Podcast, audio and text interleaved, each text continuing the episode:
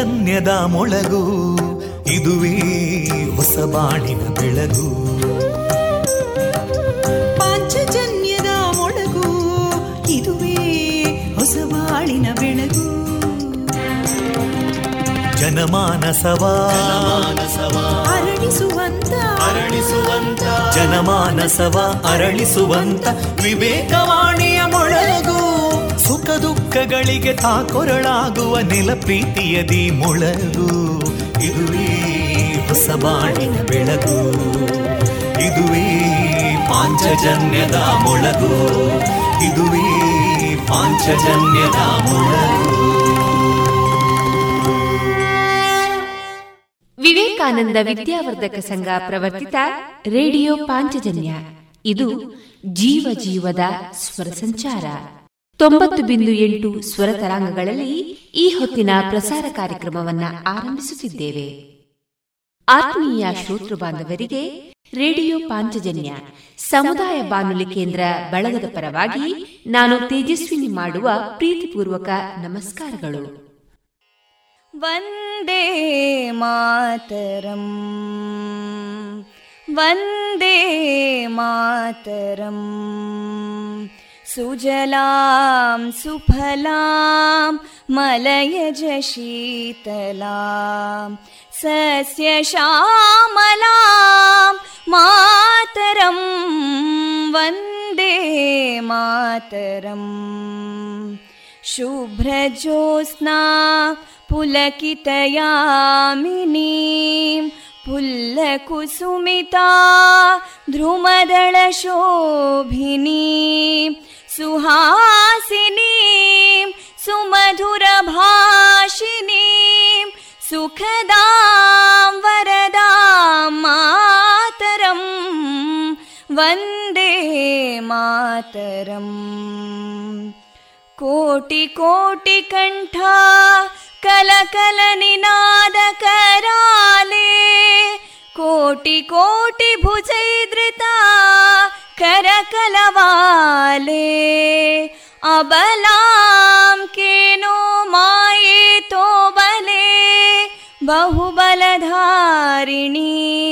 नमामि तारिणीं रिपुदलवारिणी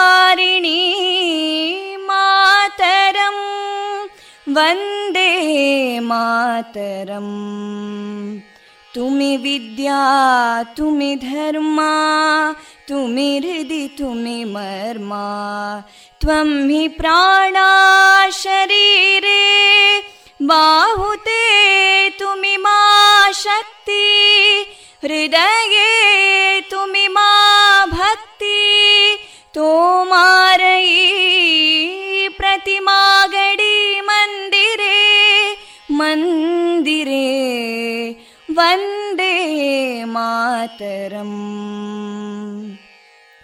त्वं हि दुर्गा दशप्रहरणधारिणीं कमलां कमलदलविहारिणीं वाणीं विद्यादायिनीं नमामि त्वां नमामि कमलाम् अमलामतुलां सुजलां सुफलां मातरं वन्दे मातरम् श्यामलां सरलां सुस्मितां भूषितां धरणीं भरणीं मातरं वन्दे मातरम् वन्दे मातरम्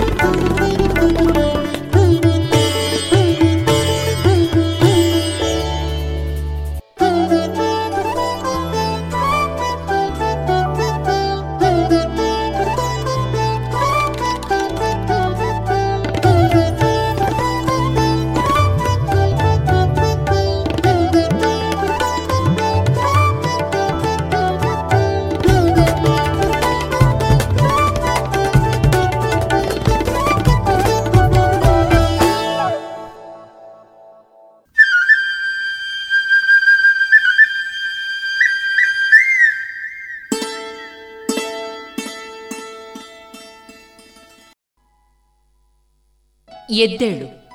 ಚಕ್ರಕ್ಕೆ ನಿನ್ನ ಹೆಗಲನ್ನ ಕೊಡು. ಈ ಜೀವನ ಎಷ್ಟು ದಿನ ಇರಬಲ್ಲದು? ನೀ ಜಗತ್ತಿಗೆ ಬಂದುದಕ್ಕೆ ಒಂದಾದರೂ ಗುರುತನ್ನ ಬಿಟ್ಟು ಹೋಗು. ಇಲ್ಲದಿದ್ದಲ್ಲಿ ನಿನಗೂ ಮರಕಲ್ಲುಗಳಿಗೂ ಏನು ವ್ಯತ್ಯಾಸ? ಅವು ಹುಟ್ಟುತ್ತವೆ, ಬೆಳೆಯುತ್ತವೆ, ಹಾಗೆ ಸಾಯುತ್ತವೆ ಕೂಡ. ಎನ್ನುವ ವಿವೇಕಾನಂದರ ಸೂಕ್ತಿಯನ್ನ ಸಾರುತ್ತಾ ಇಂದು ಪ್ರಸಾರಗೊಳ್ಳಲಿರುವ ಕಾರ್ಯಕ್ರಮ ಇದ್ದಿದೆ ಮೊದಲಿಗೆ ಭಕ್ತಿಗೀತೆಗಳು ಮಾರುಕಟ್ಟೆದಾರಣೆ ಸಾಹಿತ್ಯ ಸಂಗಮದಲ್ಲಿ ಡಾಕ್ಟರ್ ವಸಂತಕುಮಾರ್ ಪೆರ್ಲಾ ಅವರಿಂದ ಭಾವನೆಗಳ ಭಾವಾಲೋಕದ ಕುರಿತ ಮಾಹಿತಿ, ಕವಿ ಜಯಪ್ಪ ಹೊನ್ನಾಳಿ ಅವರ ರಚಿತ ಹಾಡುಗಳು, ಎಸ್. ಮಂಜುನಾಥ ಅವರ ಚಾಟಿಗೆ ಕಟ್ಟಿದ ಗಜ್ಜೆ, ಈ ಕವನ ಸಂಕಲನದ ಕುರಿತು ಪುಸ್ತಕ ಪರಿಚಯ, ತಾರಗಳ ತೋಟದಲ್ಲಿ ಸಾಧನೆಯ ಬೆನ್ನೇರಿ ಹೊರಟ ಮಿಥುನ್ ಅವರ ಬಗ್ಗೆ ವಿದ್ಯಾರ್ಥಿ ಸಂದೀಪ್ ಅವರಿಂದ ಜೀವನ ಚಿತ್ರಣ, ಜಾಣ ಸುದ್ದಿ, ಕೊನೆಯಲ್ಲಿ ಮಧುರಗಾನ ಪ್ರಸಾರವಾಗಲಿದೆ.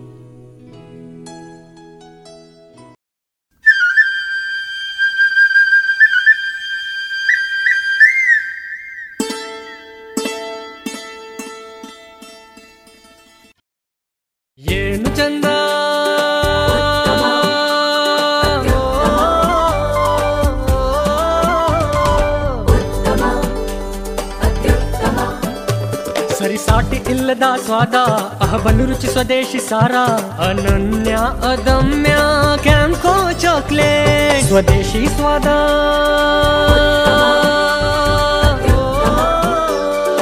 ಕ್ಯಾಂಕೋ ಸ್ವದೇಶಿ ಚಾಕ್ಲೇಟ್ಸ್ ಅತ್ಯುತ್ತಮ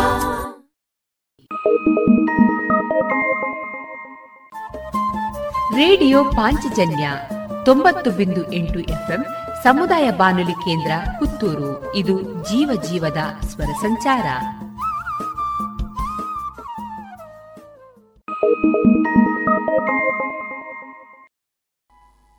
ಇದೀಗ ಮೊದಲಿಗೆ ಭಕ್ತಿ ಗೀತೆಗಳನ್ನ ಕೇಳೋಣ.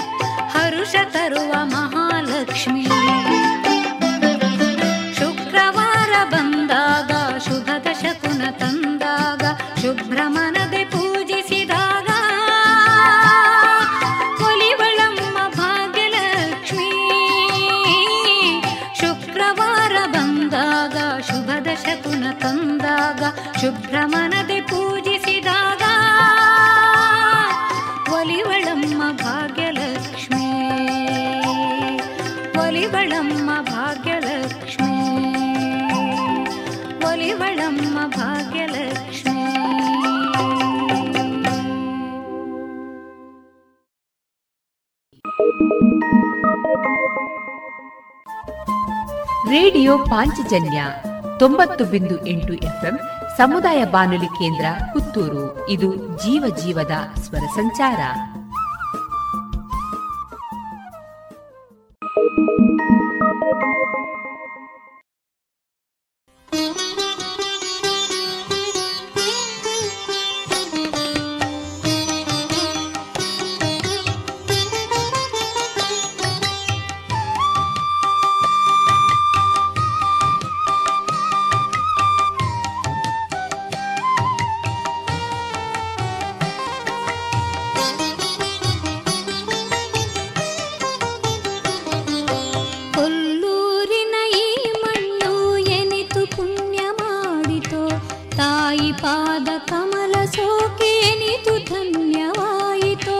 Allah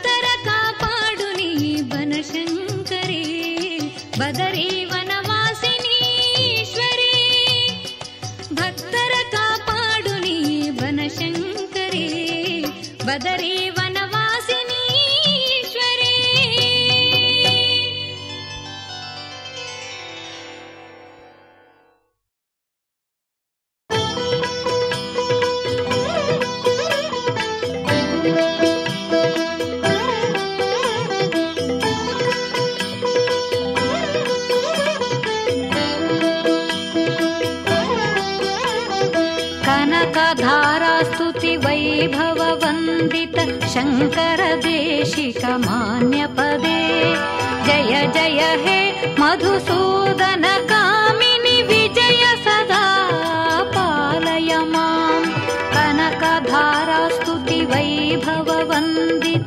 शङ्करदेशिकमान्यपदे। जय जय हे मधुसूदन।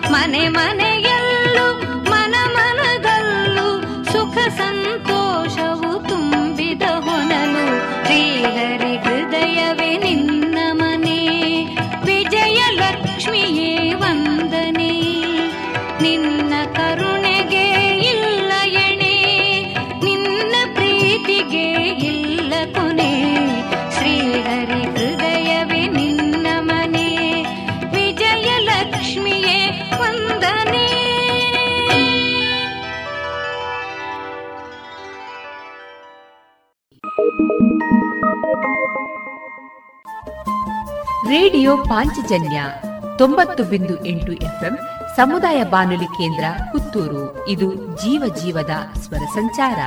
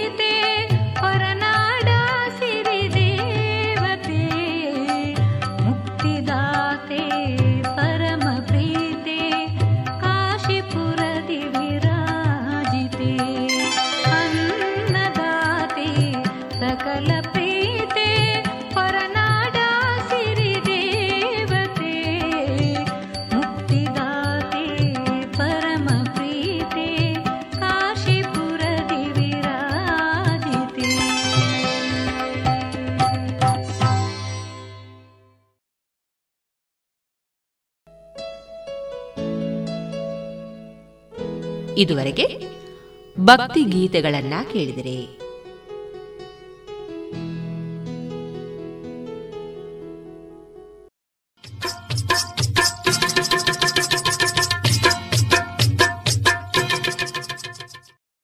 ಮಾರುಕಟ್ಟೆ ಧಾರಣೆ ಇಂತಿದೆ. ಹೊಸ ಅಡಿಕೆ ಮುನ್ನೂರರಿಂದ ನಾಲ್ಕುನೂರ ಐದು ಹಳೆ ಅಡಿಕೆ ಮುನ್ನೂರ ಐದರಿಂದ ಐನೂರ ಐದು ಡಬಲ್ ಚೋಲ್ ಮುನ್ನೂರ ಐದರಿಂದ ಐನೂರ ಐದು ಹಳೆ ಪಟೋರ ಮುನ್ನೂರರಿಂದ ಮುನ್ನೂರ ನಲವತ್ತು ಹೊಸ ಪಟೋರ ಇನ್ನೂರ ಎಂಬತ್ತರಿಂದ ಮುನ್ನೂರ ಮೂವತ್ತ ಐದು ಹಳೆ ಉಳ್ಳಿಗಡ್ಡೆ ಮತ್ತು ಹೊಸ ಉಳ್ಳಿಗಡ್ಡೆ ನೂರ ಹತ್ತರಿಂದ ಇನ್ನೂರ ನಲವತ್ತು ಹಳೆ ಕರಿಗೋಟು, ಹೊಸ ಕರಿಗೋಟು ನೂರ ಹತ್ತರಿಂದ ಇನ್ನೂರ ಮೂವತ್ತು ಕೊಕ್ಕೋ ಧಾರಣೆ, ಹಸಿ ಕೊಕ್ಕೋ ಐವತ್ತ ಒಂಬತ್ತರಿಂದ ಅರವತ್ತ ನಾಲ್ಕು ಒಣಕೊಕ್ಕೋ ನೂರ ಅರವತ್ತ ಐದರಿಂದ ನೂರ ಎಂಬತ್ತ ಮೂರು ಕಾಳುಮೆಣಸು ಇನ್ನೂರ ಐವತ್ತರಿಂದ ಮುನ್ನೂರ ಎಪ್ಪತ್ತು.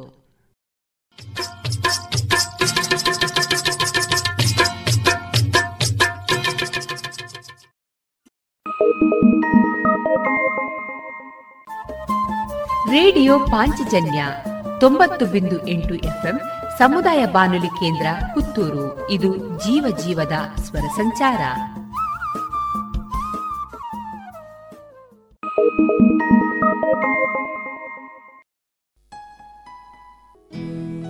ಇನ್ನೇಕ ಇತ್ತೀಚೆಗೆ ದಕ್ಷಿಣ ಕನ್ನಡ ಜಿಲ್ಲಾ ಕನ್ನಡ ಸಾಹಿತ್ಯ ಪರಿಷತ್ ಪುತ್ತೂರು ತಾಲೂಕು ಘಟಕ ಇದರ ಆಶ್ರಯದಲ್ಲಿ ನಡೆದ ರಾಜ್ಯ ಮಟ್ಟದ ಪುಸ್ತಕ ಮೇಳ ಹಬ್ಬದ ಸಂದರ್ಭದಲ್ಲಿ ಡಾಕ್ಟರ್ ವಸಂತಕುಮಾರ್ ಪೆರ್ಲಾ ಅವರು ಕವಿ ಕಾವ್ಯ ಗಾಯನದ ಕಾರ್ಯಕ್ರಮದ ಅಧ್ಯಕ್ಷತೆ ವಹಿಸಿ ಭಾವನೆಗಳ ಭಾವಾಲೋಕದ ಕುರಿತ ಮಾಹಿತಿಯನ್ನು ನೀಡಿದ ಧ್ವನಿಮುದ್ರಿತ ಕಾರ್ಯಕ್ರಮ ಇದೀಗ ಸಾಹಿತ್ಯ ಸಂಗಮದಲ್ಲಿ ಕೇಳೋಣ. ಹೇಳಿ ಕೇಳಿ, ಇದು ಭಾವಗೀತೆಗಳ ಸಂಗಮ. ಭಾವಗೀತೆ ಅಂತಂದರೆ ಏನು? ಒಂದು ಭಾವ ಮತ್ತು ಗೀತೆ. ಭಾವ ಅಂತಂದರೆ ಸಾಹಿತ್ಯಕ್ಕೆ ಸಂಬಂಧಿಸಿದ್ದು, ಗೀತೆ ಅಂತಂದರೆ ಸಂಗೀತಕ್ಕೆ ಸಂಬಂಧಿಸಿದ್ದು. ಅವುಗಳ ಎರಡರ ಸಮಪ್ರಮಾಣ.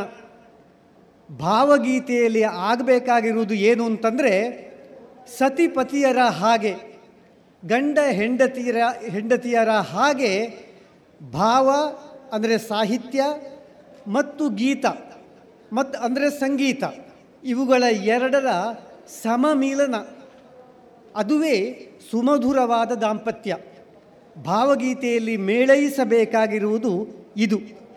ಸಾಹಿತ್ಯ ಮೇಲಲ್ಲ, ಸಂಗೀತ ಕೀಳಲ್ಲ, ಅಥವಾ ಸಂಗೀತ ಮೇಲಲ್ಲ, ಸಾಹಿತ್ಯ ಕೀಳಲ್ಲ. ಇದನ್ನು ನಾವು ನೋಡಬೇಕಾದ್ರೆ ನಾವು ದಾಸಯುಗಕ್ಕೆ ಹೋಗಬೇಕು. ದಾಸರು, ಪುರಂದರ ದಾಸರಾದಿಯಾಗಿ ಕೀರ್ತನೆಗಳನ್ನು ರಚಿಸಿದ್ರಲ್ಲ? ಕೀರ್ತನೆಗಳು ಅಂತಂದರೆ ಭಾವಗೀತೆಗಳೇ. ನಾವು ಅವುಗಳನ್ನು ವಸ್ತುರೂಪವಾಗಿ ವಿಂಗಡಿಸ್ತೇವೆ ಅಷ್ಟೇ, ಭಕ್ತಿಗೀತೆಗಳು ಅಂತ. ಕಾವ್ಯದಲ್ಲಿ ಅಂದರೆ ಭಾವಗೀತೆಯಲ್ಲಿ ವಸ್ತುರೂಪದ ವಿಂಗಡಣೆ ಅಷ್ಟೇ ಅವು. ಒಂದು ಜಾನಪದ ಗೀತೆಗಳು ಜನಪದರು ಹಾಡಿದ್ದು ಯಾರು ಬರೆದದ್ದು ಅಂತ ಗೊತ್ತಿಲ್ಲ. ಅವು ಕೂಡ ಭಾವಗೀತೆಗಳೇ. ಅಂದರೆ ಅದನ್ನು ಜನಪದ ಗೀತೆ ಅಂತ ಯಾಕೆ ಕರೀತಾರೆ ಅಂತಂದರೆ ಅದು ಜನಪದದಿಂದ ಎದ್ದು ಬಂದದ್ದು. ಯಾರೋ ಒಬ್ಬರು ಬರೆದಿ, ಬರೆದಿರ್ತಾರೆ ಅದನ್ನು, ಅಥವಾ ಹೇಳಿರ್ತಾರೆ ಅದನ್ನು. ಅದು ಕವಿ ಯಾರು ಅಂತ ಗೊತ್ತಿಲ್ಲದ ಕಾರಣ ನಾವು ಜಾನಪದ ಗೀತೆ ಅಂತ ಕರೀತೇವೆ ಅಷ್ಟೇ. ಜಾನಪದ ಗೀತೆಗಳಿರಲಿ, ಅಥವಾ ಭಕ್ತಿಗೀತೆಗಳಿರಲಿ ಅಥವಾ ಆಧುನಿಕ ಕಾಲಕ್ಕೆ ಬಂದಾಗ ನಾವು ಹೇಳುವಂತಹ ಭಾವಗೀತೆಗಳೇ ಇರಲಿ, ಇವೆಲ್ಲವೂ ಕೂಡ ವಸ್ತು ರೂಪದಲ್ಲಿರುವ ಭಿನ್ನತೆಗಳು. ಭಾವದಲ್ಲಿ ಇರುವಂತಹ ಭಿನ್ನತೆಗಳು. ಮತ್ತು ಇಂತಹ ಕವಿತೆಗಳು ಯಶಸ್ವಿ ಆಗಬೇಕಾದರೆ ಅದರ ಹೆಸರೇ ಹೇಳುವ ಹಾಗೆ ಭಾವ ಭಾವ ಬಹಳ ಮುಖ್ಯ. ಆ ಗೀತೆಗಳು ಭಾವದಲ್ಲಿ ಸ್ಥಿತವಾಗಿರಬೇಕು. ಭಾವದಲ್ಲಿ ಸ್ಥಿತವಾಗಿರದ ಕವಿತೆಗಳು ಭಾವಗೀತೆಗಳಾಗಿ ಯಶಸ್ವಿಯಾಗಲಿಕ್ಕೆ ಸಾಧ್ಯವಿಲ್ಲ. ಭಾವ ಅಂತಂದರೆ ಯಾವುದು? ಅದು ಭಕ್ತಿ ಇರಬಹುದು, ಪ್ರೀತಿ ಇರಬಹುದು, ಪ್ರೇಮ ಇರಬಹುದು, ವಾತ್ಸಲ್ಯ, ಕರುಣೆ, ವೀರ, ಶೃಂಗಾರ ಮುಂತಾದ ಭಾವಗಳಿರಬಹುದು. ಈ ಭಾವದಲ್ಲಿ ಸ್ಥಿತವಾಗಿ ಇಲ್ಲದೇ ಇರುವ ಕವಿತೆಗಳು ಅಂದರೆ ಕೇವಲ ಒಂದು ದೃಶ್ಯವನ್ನು ಹೇಳುವಂತಹ ಅಥವಾ ಕೇವಲ ಹೇಳಿಕೆಗಳಾಗಿ ಇರುವಂತಹ ಅಥವಾ ಕೇವಲ ಅನಿಸಿಕೆಗಳಾಗಿ ಇರುವಂತಹ ಕವಿತೆಗಳು ಭಾವಗೀತೆಗಳಾಗಿ ಹೆಚ್ಚು ಯಶಸ್ಸನ್ನು ಪಡೆಯುವುದಿಲ್ಲ. ಅವರಿಗೆ ಅದರಲ್ಲಿ ಇರುವ ಸತ್ವವನ್ನು ವಿಸ್ತರಿಸಿ ಸಂಗೀತದ ಮೂಲಕ ಅದನ್ನು ಆಸ್ವಾದಿಸಲಿಕ್ಕೆ ಕೊಡಬೇಕಾದ್ರೆ ಅದರಲ್ಲಿ ಭಾವ ಬಹಳ ಮುಖ್ಯ. ಹೇಳಿಕೆಗಳಿಗೆ ಗೀತೆಯನ್ನು ತುಂಬಿಸಲಿಕ್ಕೆ ಬರುವುದಿಲ್ಲ. ಕೇವಲ ಹೇಳಿಕೆಯ ಮಾತುಗಳಿಗೆ ಭಾವವನ್ನು ವಿಸ್ತರಿಸಲಿಕ್ಕೆ ಮತ್ತು ಸಂಗೀತವನ್ನು ಅದಕ್ಕೆ ಎರಕ ಹೊಯ್ಯಲಿಕ್ಕೆ ಸಾಧ್ಯ ಆಗುವುದಿಲ್ಲ.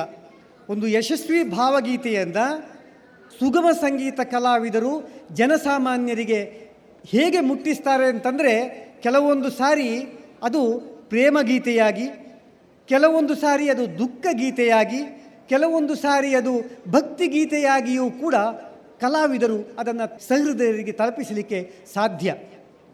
ಬೇಂದ್ರೆಯವರ ಈ ಸಖಿ ಗೀತ ಅಂತನ್ನುವ ಒಂದು ಪದ್ಯವನ್ನು ಉದಾಹರಿಸಲಿಕ್ಕೆ ನಾನು ಇಷ್ಟಪಡ್ತೇನೆ. ಬೇಂದ್ರೆಯವರು ಬದುಕಿನಲ್ಲಿ ಬೆಂದವರು. ಆ ಬೆಂದ ಕಾರಣ ಅಂದರೆ ಅಷ್ಟು ದುಃಖವನ್ನು, ಅಷ್ಟು ನೋವನ್ನು ಅವರು ಅನುಭವಿಸಿದ ಕಾರಣ ಅವರಿಗೆ ಆ ರೀತಿಯ ಗೀತೆಗಳನ್ನು, ಹಾಡುಗಳನ್ನು ಅಥವಾ ಕವಿತೆಗಳನ್ನು ಬರೀಲಿಕ್ಕೆ ಸಾಧ್ಯವಾಯಿತು. ಬೆಂದ ಕಾರಣ ಅವರು ಬೇಂದ್ರೆ ಅಂತೆ ಅವರ ಮಗ ಯಾವುದೋ ಕಾಯಿಲೆಯಿಂದ ಸಾವನ್ನಪ್ಪುತ್ತಾನೆ ಮನೆಯಲ್ಲಿ ಶವವನ್ನು ಮಲಗಿಸಿರ್ತಾರೆ. ಬೇಂದ್ರೆಯ ಪತ್ನಿಗೆ ಗಂಡ ಹೀಗೆ ಯಾವಾಗ ನೋಡಿದರೂ ಕವಿತೆ ಬರ್ಕೊಂಡು ಅದನ್ನು ಹಾಡಿಕೊಂಡು ಇರೋದು ನೋಡಿ ರೋಸಿ ಹೋಗಿದೆ. ರೋಸಿ ಹೋಗಿದೆ. ಈ ಗಂಡ ಮನೆವಾರ್ತೆಯ ಕಡೆಗೆ ತಲೆ ಹಾಕುವುದಿಲ್ಲ ಅಂತ. ಆಗ ಆ ದುಃಖ ಪತ್ನಿಯ ಮುಖದಲ್ಲಿ ಕಾಣ್ತದಂತೆ ಬೇಂದ್ರೆಯವರಿಗೆ. ಆಗ ಬೇಂದ್ರೆಯವರು ಆ ಒಂದು ಸಂಕಟವನ್ನು, ನೋವನ್ನು, ನೀ ಹೀಗೆ ನೋಡಬೇಡ ನನ್ನ, ನೀ ಹೀಗೆ ನೋಡಿದರೆ ನಾ ಹ್ಯಾಂಗೆ ಮರೆಯಲೇ ನಿನ್ನ ಅಂತ ಅವರು ಕವಿತೆ ಬರೀತಾರೆ. ಆದರೆ ಸುಗಮ ಸಂಗೀತ ಕಲಾವಿದರು ಅದನ್ನು ಅತ್ಯುತ್ತಮವಾದ ಪ್ರೇಮ ಕಾವ್ಯವಾಗಿ ಹಾಡಿದರು. ಅತ್ಯುತ್ತಮವಾದ ಒಂದು ದಾಂಪತ್ಯ ಗೀತವಾಗಿ ಅದನ್ನು ಹಾಡಿದರು. ಅಂದರೆ ಆ ಕವಿಯ ಭಾವವನ್ನು ಕಲಾವಿದರು ವಿಸ್ತರಿಸಿದರು. ಕಲಾವಿದರು ಆ ಭಾವಕ್ಕೆ ಬೇಕಾದ ರಾಗಗಳನ್ನು ಆಯ್ಕೆ ಮಾಡಿಕೊಳ್ತಾರೆ. ದುಃಖ ಗೀತಗ, ಗೀತವಾದರೆ ದುಃಖದ ರಾಗಗಳು. ಪ್ರೇಮದ ಪ್ರೇಮದ ಭಾವವಾದರೆ ಪ್ರೇಮವಾದ ಭಾವವನ್ನು ವಿಸ್ತರಿಸತಕ್ಕಂತಹ ರಾಗಗಳು. ಹೀಗೆ ಆಯಾ ಸಂದರ್ಭಕ್ಕೆ ಮತ್ತು ಆಯಾ ಭಾವಕ್ಕೆ ಪೋಷಕವಾಗಿ, ಪೂರಕವಾಗಿ ಹಾಡಲ್ಪಡಬೇಕಾದಂತಹ ರಾಗಗಳನ್ನು ಕಲಾವಿದರು ಅದರಲ್ಲಿ ತುಂಬಿ ತಮ್ಮ ಕಂಠಸಿರಿಯ ಮೂಲಕ ಪ್ರೇಕ್ಷಕರಿಗೆ ಅದನ್ನು ತಲುಪಿಸ್ತಾರೆ. ನಮ್ಮ ಸಾಹಿತ್ಯ ಮಾಡಬೇಕಾಗಿರುವ ಕೆಲಸ ಅಂತಂದರೆ ಇದು. ಸಾಹಿತ್ಯವನ್ನು ಜನಸಾಮಾನ್ಯರಿಗೆ ತಲುಪಿಸುವುದು. ಅದು ಸಾಹಿತ್ಯದ ಮೂಲಕ ಇರಬಹುದು, ಸಂಗೀತದ ಮೂಲಕ ಇರಬಹುದು. ವಾಗ್ಗೇಯಕಾರರು ಮಾಡಿದ್ದು ಇದನ್ನು. ನಮ್ಮ ದಾಸ ಸಂಕೀರ್ತನೆಯ ಯುಗದಲ್ಲಿ ದಾಸರ ಕಾಲದಲ್ಲಿ ಆಗಿರುವಂಥದ್ದು ಇದು. ಹಾಗಾಗಿಯೇ ನಾವು ಅವರನ್ನು ವಾಗ್ಗೇಯಕಾರರು ಅಂತ ಕರೆಯುವುದು. ವಾಕ್ ಮತ್ತು ಗೇಯ. ವಾಗ್ಗೇಯ ಅಂತಂದರೆ ವಾಕ್ ಅಂತಂದರೆ ಮಾತು, ಅಂದರೆ ಅದು, ಅದರ ಸಾಹಿತ್ಯ ಭಾಗ. ವಾಕ್ ಮತ್ತು ಗೇಯ. ಗೇಯ ಅಂತಂದರೆ ಅದನ್ನು ರಾಗ, ರಾಗವಾಗಿ ಹಾಡುವಂಥದ್ದು. ಹಾಗೆ ವಾಗ್ಗೇಯಕಾರರು, ಅವರು ಸಾಹಿತ್ಯದಲ್ಲಿಯೂ ನಿಷ್ಣಾತರು, ಸಂಗೀತದಲ್ಲಿಯೂ ನಿಷ್ಣಾತರು. ಹಾಗಾಗಿ ಎರಡರ ಸಮಮಿಳಿತದ ಹಾಡುಗಳನ್ನು ಅಥವಾ ಗೀತೆಗಳನ್ನು ನಮ್ಮ ದಾಸ ಸಾಹಿತ್ಯ ಸಂದರ್ಭದಲ್ಲಿ ದಾಸರು ಕೊಟ್ಟರು ಆ ಪರಂಪರೆಯೇ ಆಧುನಿಕ ಕಾಲದಲ್ಲಿ ಸುಗಮ ಸಂಗೀತ ಅಥವಾ ಭಾವಗೀ ಗೀತೆಗಳು ಅಂತ ಹೇಳಿ ಕರೆಯಲ್ಪಟ್ಟಿವೆ. ಇದನ್ನು ಒಂದು ವಿಸ್ತರಿಸಿದ ಕೀರ್ತಿ ನಮ್ಮ ಆಕಾಶವಾಣಿಗೆ ಮತ್ತು ಕ್ಯಾಸೆಟ್ಗಳಿಗೆ ಸಲ್ತದೆ ಆಕಾಶ ಇದನ್ನು ನಾವು ಸಾಮಾನ್ಯವಾಗಿ ಈ ಭಾವಗೀತೆಗಳನ್ನು ತುಂಬ ವಿಸ್ತಾರವಾಗಿ ಬರೆಯುವವರಿದ್ದಾರೆ. ಭಾವಗೀತೆಗಳನ್ನು ಬರೀಲಿಕ್ಕೆ ಬೇಕಾದಂತಹ ಒಂದೆರಡು ಕಿವಿ ಮಾತುಗಳು ಅಂತಂದರೆ ಈ ಭಾವಗೀತೆಗಳು ಐದು ನಿಮಿಷಗಳಲ್ಲಿ ಹಾಡಿ ಮುಗಿಯುವಂಥದ್ದಾಗಿರಬೇಕು. ಐದು ನಿಮಿಷ ಅಂತನ್ನುವ ಕಾಲಾವಧಿಯನ್ನು ಯಾತಕ್ಕೆ ಇಟ್ಟುಕೊಂಡ್ರು ಅಂತಂದರೆ ಐದು ನಿಮಿಷ ಅನ್ನುವಂಥದ್ದು ಒಂದು ಗೀತೆಯನ್ನು ಕೇಳಿ ಆಸ್ವಾದಿಸಲಿಕ್ಕೆ ಬೇಕಾದಂತಹ ಕಾಲಮಾನ ಅನ್ನುವುದನ್ನು ಶ್ರೋತೃ ಸಂಶೋಧನಾ ವಿಭಾಗ ಕಂಡುಹಿಡಿದಿದೆ. ಹಾಗಾಗಿ ಐದು ನಿಮಿಷಗಳ ಕಾಲದಲ್ಲಿ ಆ ಭಾವಗೀತೆ ಹಾಡಿ ಮುಗಿಯಲ್ಪಡಬೇಕು.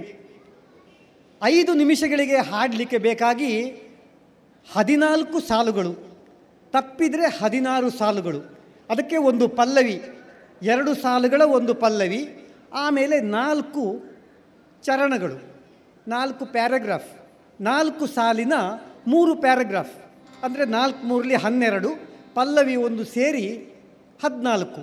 ಹೀಗೆ ಹದಿನಾಲ್ಕು ಸಾಲುಗಳ ಭಾವಗೀತೆ ಅಥವಾ ದಾಸ ಸಂಕೀರ್ತನೆಯನ್ನು ನೀವು ತೆಗೆದು ನೋಡಿ. ಹದಿನಾಲ್ಕು ಸಾಲುಗಳಿಗೆ ಅವು ಸೀಮಿತವಾಗಿವೆ.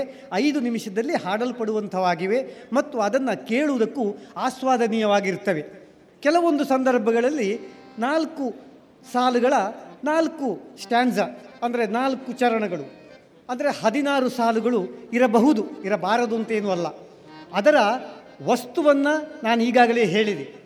ಭಾವದಲ್ಲಿ ಸ್ಥಿತವಾಗಿರಬೇಕು. ಅವು ಭಾವರಹಿತವಾಗಿರುವ ಭಾವಗೀತೆಗಳು ಯಶಸ್ವಿ ಆಗುವುದಿಲ್ಲ. ಒಂದು ಒಂದು ಭಾವ ಇರಬೇಕು. ಒಂದು ದುಃಖ, ಒಂದು ನೋವು, ಒಂದು ಸಂತೋಷ, ಒಂದು ಉಲ್ಲಾಸ, ಒಂದು ಉತ್ಸಾಹ, ಅಥವಾ ಯಾವುದೋ ಒಂದು ಪ್ರೇಮ, ಪ್ರೀತಿ, ವಿಶ್ವಾಸ ಈ ತರಹದ ಒಂದು ಭಾವದಲ್ಲಿ ಆ ಗೀತೆ ಸ್ಥಿತವಾಗಿರಬೇಕು, ನೆಲೆಯಾಗಿರಬೇಕು. ಪಲ್ಲವಿಯಲ್ಲಿ ಅದರ ಆರಂಭದ ಸಾರಭೂತವಾದ ಅಂಶಗಳನ್ನು ಹೇಳುವಂಥದ್ದು. ಆಮೇಲೆ ಮೊದಲ ಚರಣದಲ್ಲಿ ಅದರ ವಿಸ್ತರಣೆ ಮತ್ತು ಎರಡನೇ ಚರಣದಲ್ಲಿ ಅದರ ವಿಸ್ತರಣೆ, ಮೂರನೇ ಚರಣದಲ್ಲಿ ಅದರ ಮುಕ್ತಾಯ ಮತ್ತು ಆ ಭಾವ ವಿಕೇಂದ್ರೀಕರಣಗೊಳ್ಳಬಾರದು ಯಾವುದಾದರೂ ಒಂದು ಭಾವಗಳ ಪಲ್ಲಟ ಭಾವಗಳ ಪಲ್ಲಟ ಇರಬಾರದು. ಒಂದು ಕೇಂದ್ರ ಭಾವದ ಸುತ್ತ ಆ ಕವಿತೆ ಕೇಂದ್ರೀಕೃತವಾಗಿ ಇರಬೇಕಾಗ್ತದೆ. ಅದು ಹೇಗೆ ಅಂತಂದರೆ ನಾವು firing from the point blank range ಅಂತ ಈ ಕೋವಿಯಲ್ಲಿ ಅಥವಾ ಪಿಸ್ತೂಲಿನಲ್ಲಿ ಗುರಿ ಹಿಡಿದು ಗುಂಡು ಹೊಡೆಯುವಾಗ ಹೇಳ್ತೇವೆ. Firing from the point blank range ಅಂದರೆ ಅತ್ಯಂತ ಸಮೀಪದಿಂದ, ಅಂದರೆ ಒಂದು ಹದಿನೈದು ಅಥವಾ ಇಪ್ಪತ್ತು ಅಡಿ ದೂರದಿಂದ ಫೈರ್ ಮಾಡಿದಾಗ ಅದು ಹೇಗೆ ನಿರ್ದಿಷ್ಟವಾದ ಗುರಿಯನ್ನು ತಾಗಿ ಆ ಮೃಗ ಅಥವಾ ಆ ಶತ್ರು ಸಾಯ್ತಾನೋ ಅಂದರೆ ಅಷ್ಟು ಖಚಿತ, ಅಷ್ಟು ನಿರ್ದಿಷ್ಟ, ಅಷ್ಟು ನಿರ್ದುಷ್ಟ ಮತ್ತು ಅಷ್ಟು ಹರಿತ ಆ ಆ ಗುಂಡಿಗೆ ಇರುತ್ತದೆ.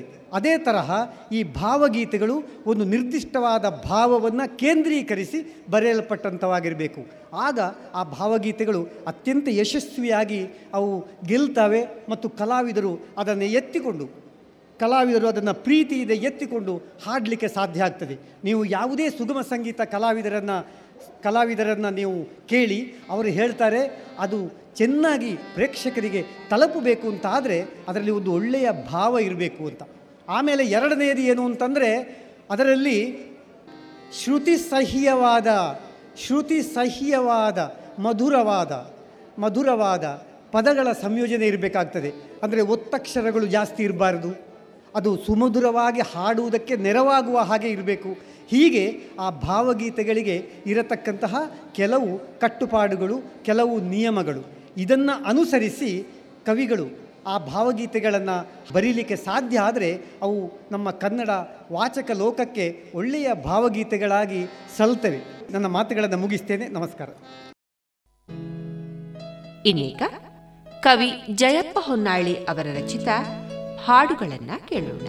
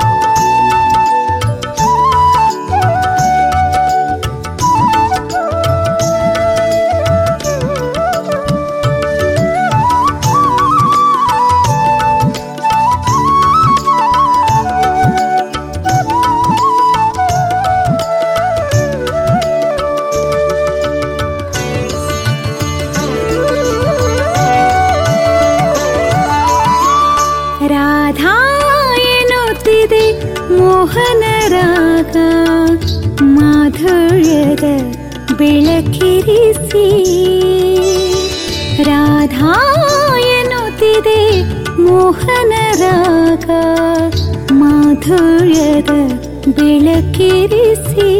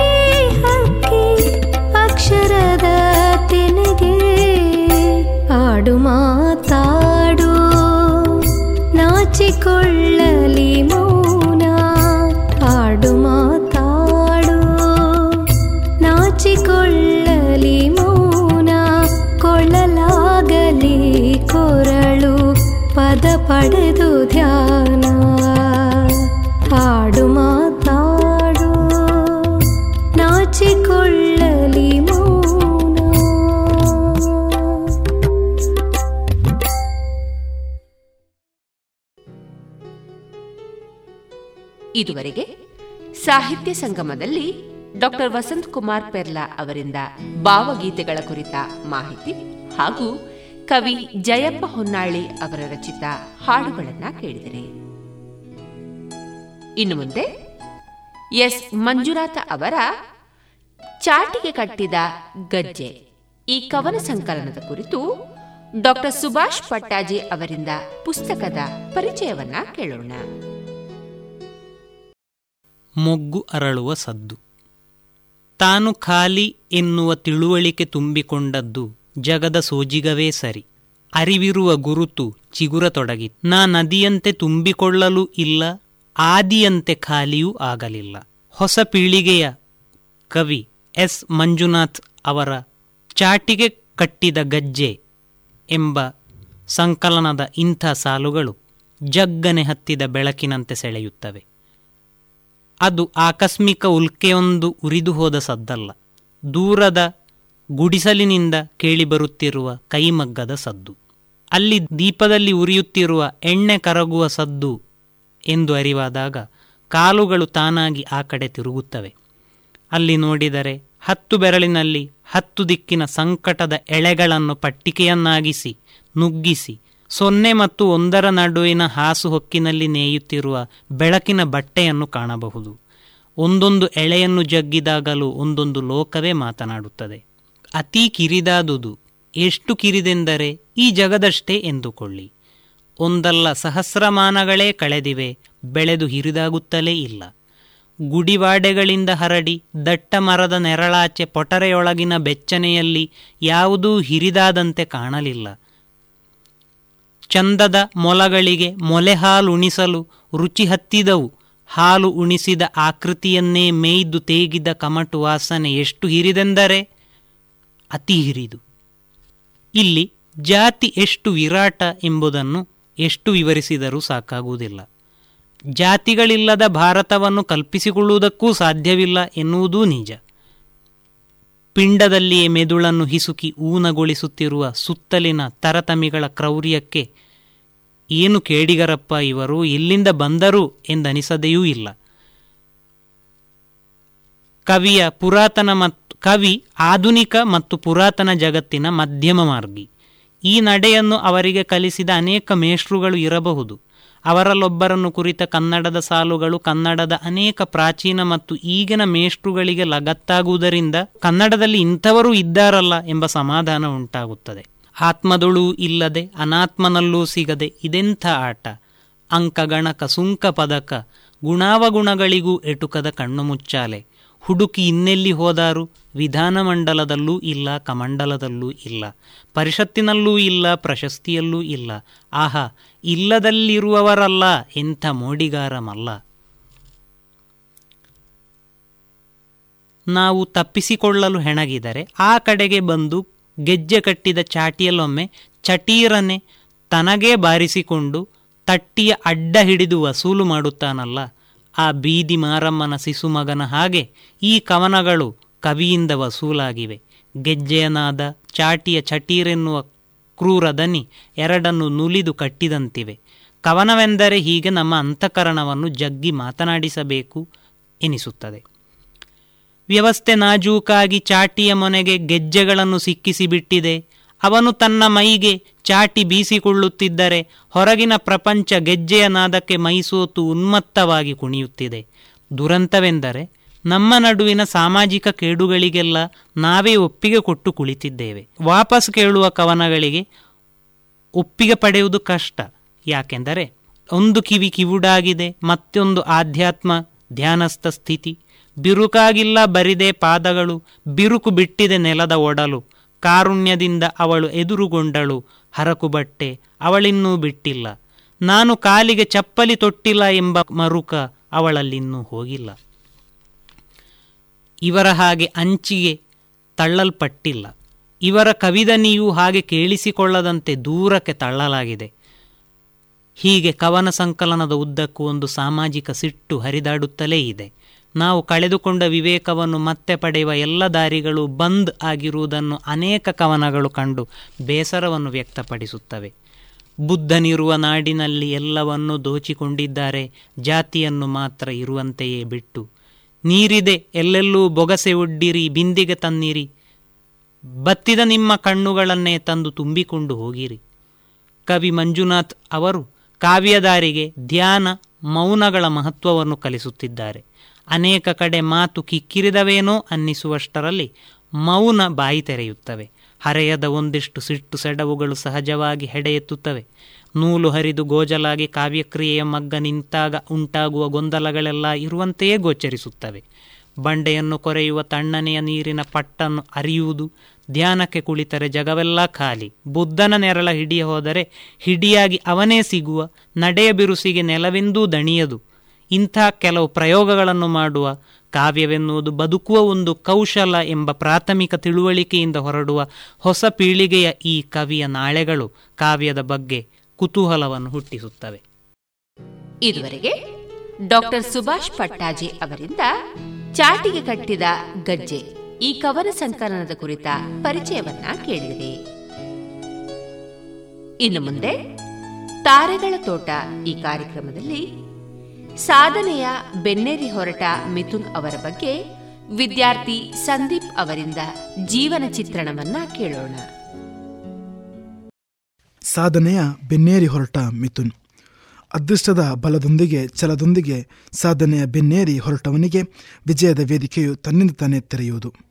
ಎಲ್ಲರೂ ಹುಟ್ಟು ಪ್ರತಿಭಾವಂತರಲ್ಲ. ಪ್ರತಿಭೆಯು ನಿಜ ಮನುಷ್ಯನನ್ನು ಹುಟ್ಟುಹಾಕುತ್ತದೆ ತಿಳಿದವರು ನೋಟದಿಂದಲೇ ಅಳೆಯಬೇಡ, ಮಾತಿನಿಂದಲೇ ತಿಳಿಯಬೇಡ. ಸಾಧನೆಯನ್ನು ಗುರುತಿಸು ಎಂದು ತೋರಿಸಿಕೊಟ್ಟವರು ಯಕ್ಷಗಾನ ಕ್ಷೇತ್ರದ ಮಿಥುನ್ ವಿಕೆ ಮಿಥುನ್ ರವರು ಪುತ್ತೂರು ತಾಲೂಕಿನ ಬಲ್ನಾಡು ಗ್ರಾಮದ ಕೃಷ್ಣಪ್ಪ ದಂಪತಿಯ ಪುತ್ರ. ಇವರು ಸದ್ಯ ಯಕ್ಷಗಾನ ಲೋಕದಲ್ಲಿ ತಮ್ಮದೇ ಆದ ಚಾಪು ಮೂಡಿಸುತ್ತಿದ್ದಾರೆ. ಮಿಥುನ್ ತನ್ನ ಪ್ರಾಥಮಿಕ ಶಿಕ್ಷಣ ಮತ್ತು ಪ್ರಸ್ತುತ ಪ್ರೌಢ ಶಿಕ್ಷಣವನ್ನು ವಿವೇಕಾನಂದ ಕನ್ನಡ ಮಾಧ್ಯಮ ಶಾಲೆಯಲ್ಲಿ ವ್ಯಾಸಂಗ ಮಾಡುತ್ತಿದ್ದಾರೆ. ಇವರು ಬಾಲಕೃಷ್ಣ ಉಡ್ಡಂಗಳ ಮತ್ತು ಚಂದ್ರಶೇಖರ ಸುಳ್ಯಪದವು ಇವರಿಂದ ಯಕ್ಷಗಾನವನ್ನು ಕರಗತ ಮಾಡಿಕೊಂಡಿದ್ದಾರೆ. ಇವರು ಯಕ್ಷಗಾನ ಮಾತ್ರವಲ್ಲದೆ ಕ್ರೀಡೆಯಲ್ಲೂ ಕೂಡ ತನ್ನನ್ನು ತೊಡಗಿಸಿಕೊಂಡಿದ್ದಾರೆ. ಕ್ರೀಡೆಯಲ್ಲೂ ಮುಂದು ಮಿಥುನ್ ಎರಡು ಸಾವಿರದ ಹತ್ತೊಂಬತ್ತು ಮಧ್ಯಪ್ರದೇಶದಲ್ಲಿ ನಡೆದ ವಿದ್ಯಾಭಾರತೀಯ ಮೂವತ್ತ ಎರಡನೇ ರಾಷ್ಟ್ರೀಯ ಅಂಡರ್ ಹದಿನಾಲ್ಕರ ಥ್ರೋಬಾಲ್ನಲ್ಲಿ ದ್ವಿತೀಯ ಸ್ಥಾನವನ್ನು ಪಡೆದಿದ್ದಾರೆ. ಅದೇ ರೀತಿ ಎರಡು ಸಾವಿರದ ಹತ್ತೊಂಬತ್ತು ಸೆಪ್ಟೆಂಬರ್ ತಿಂಗಳಲ್ಲಿ ನಡೆದ ವಿದ್ಯಾಭಾರತೀಯ ದಕ್ಷಿಣ ಕನ್ನಡ ಜಿಲ್ಲಾ ಮಟ್ಟದ ಕ್ರೀಡಾಕೂಟದಲ್ಲೂ ಭಾಗವಹಿಸಿ ಗುಂಡು ಎಸೆತ ಮತ್ತು ಚಕ್ರ ಎಸೆತದಲ್ಲಿ ಪ್ರಥಮ ಸ್ಥಾನಿಯಾಗಿ ರಾಜ್ಯ ಮಟ್ಟಕ್ಕೂ ಆಯ್ಕೆಯಾಗಿದ್ದಾರೆ. ತನ್ನ ಕ್ರೀಡಾ ಸಾಧನೆಗೆ ತಾಯಿ ಹರಿಣಾಕ್ಷಿ ಸ್ಫೂರ್ತಿಯಾಗಿದ್ದು, ಪ್ರಸ್ತುತ ವಿವೇಕಾನಂದ ಕನ್ನಡ ಮಾಧ್ಯಮ ಶಾಲೆಯ ದೈಹಿಕ ಶಿಕ್ಷಣ ಶಿಕ್ಷಕಿಯಾಗಿದ್ದಾರೆ. ಅರವತ್ತಕ್ಕೂ ಹೆಚ್ಚು ಕಾರ್ಯಕ್ರಮಗಳಲ್ಲಿ ಭಾಗಿ. ಸುಮಾರು ಅರವತ್ತಕ್ಕೂ ಹೆಚ್ಚು ಯಕ್ಷಗಾನ ಕಾರ್ಯಕ್ರಮಗಳನ್ನು ಕೋಲಾರ, ಚಿಕ್ಕಮಗಳೂರು, ಕೇರಳ, ಮಂಗಳೂರು ಮೊದಲಾದ ಕಡೆಗಳಲ್ಲಿ ನೀಡಿದ್ದಾರೆ. ಇವರು ವಿದ್ಯಾಭ್ಯಾಸದ ಜೊತೆ ಯಕ್ಷಗಾನ ಮತ್ತು ಕ್ರೀಡೆಗೆ ಒತ್ತು ನೀಡಿದ್ದು, ಕಲಿಕೆಯೊಂದಿಗೆ ಯಕ್ಷಗಾನ ಮತ್ತು ಕ್ರೀಡೆಗೂ ಸಮಯವನ್ನು ಮೀಸಲಿಟ್ಟಿದ್ದಾರೆ. ಚಿಕ್ಕದಿನಿಂದಲೇ ಹಲವಾರು ಸಾಧನೆಯ ಮೆಟ್ಟಿಲೇರಿದ ಮಿಥುನ್ ಅಂತಾರಾಷ್ಟ್ರೀಯ ಮಟ್ಟದ ಕ್ರೀಡೆಯಲ್ಲಿ ರಾಷ್ಟ್ರವನ್ನು ಪ್ರತಿನಿಧಿಸಬೇಕೆಂಬ ಹಂಬಲವನ್ನು ಹೊಂದಿದ್ದಾರೆ. ಯುವ ಜನತೆಗೆ ಸಂದೇಶ, ಇತ್ತೀಚಿನ ದಿನಗಳಲ್ಲಿ ಕ್ರೀಡಾಕ್ಷೇತ್ರದಲ್ಲಿ ಅನೇಕ ಮಂದಿ ತಮ್ಮನ್ನು ತೊಡಗಿಸಿಕೊಂಡಿದ್ದಾರೆ. ಯಾವುದೇ ಒಬ್ಬ ಕ್ರೀಡಾಪಟು ಕ್ರೀಡಾಕ್ಷೇತ್ರದಲ್ಲಿ ತನ್ನನ್ನು ತೊಡಗಿಸಿಕೊಳ್ಳಬೇಕಾದರೆ ಹೆತ್ತವರ ಮತ್ತು ಶಿಕ್ಷಕರ ಪ್ರೋತ್ಸಾಹ ಅಗತ್ಯ ಎಂದಿದ್ದಾರೆ ಮಿಥುನ್. ಹೆತ್ತವರಿಗೆ ಮಗನ ಬಗ್ಗೆ ಹೆಮ್ಮೆ ಇದೆ. ಮಿಥುನ್ ಕ್ರೀಡಾಕ್ಷೇತ್ರದ ಸಾಧನೆ ಮಾಡಬೇಕೆಂಬ ಮಹದಾಸೆಯನ್ನು ಇಟ್ಟುಕೊಂಡಿದ್ದಾರೆ. ಇತರರು ಮಗನ ಕ್ರೀಡಾ ಸಾಧನೆಯನ್ನು ಕಂಡು ಪ್ರಶಂಸಿಸುವಾಗ ಹೆಮ್ಮೆಯಾಗುತ್ತದೆ. ಅಂತಾರಾಷ್ಟ್ರೀಯ ಮಟ್ಟದಲ್ಲೂ ಮಿಂಚಬೇಕೆಂಬುದು ನಮ್ಮ ಆಶಯ ಎಂದು ಮಿಥುನ್ ಅವರ ತಂದೆ ಕೃಷ್ಣಪ್ಪ ಹೇಳಿದರು. ಇದುವರೆಗೆ ವಿದ್ಯಾರ್ಥಿ ಸಂದೀಪ್ ಅವರಿಂದ ಮಿಥುನ್ ಅವರ ಕುರಿತ ಜೀವನದ ಚಿತ್ರಣವನ್ನ ಕೇಳಿದರೆ. ಇನ್ನೀಗ ಕೇಳಿ ಜಾಣ ಸುದ್ದಿ.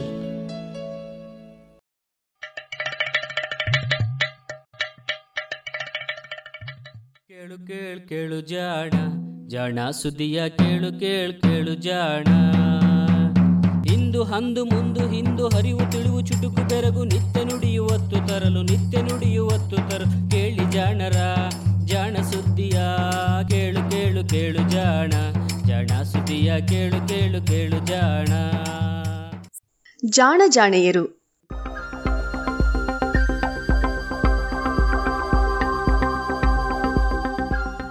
ನೋಬೆಲ್ ವಂಚಿತ ಶೋಧಕ.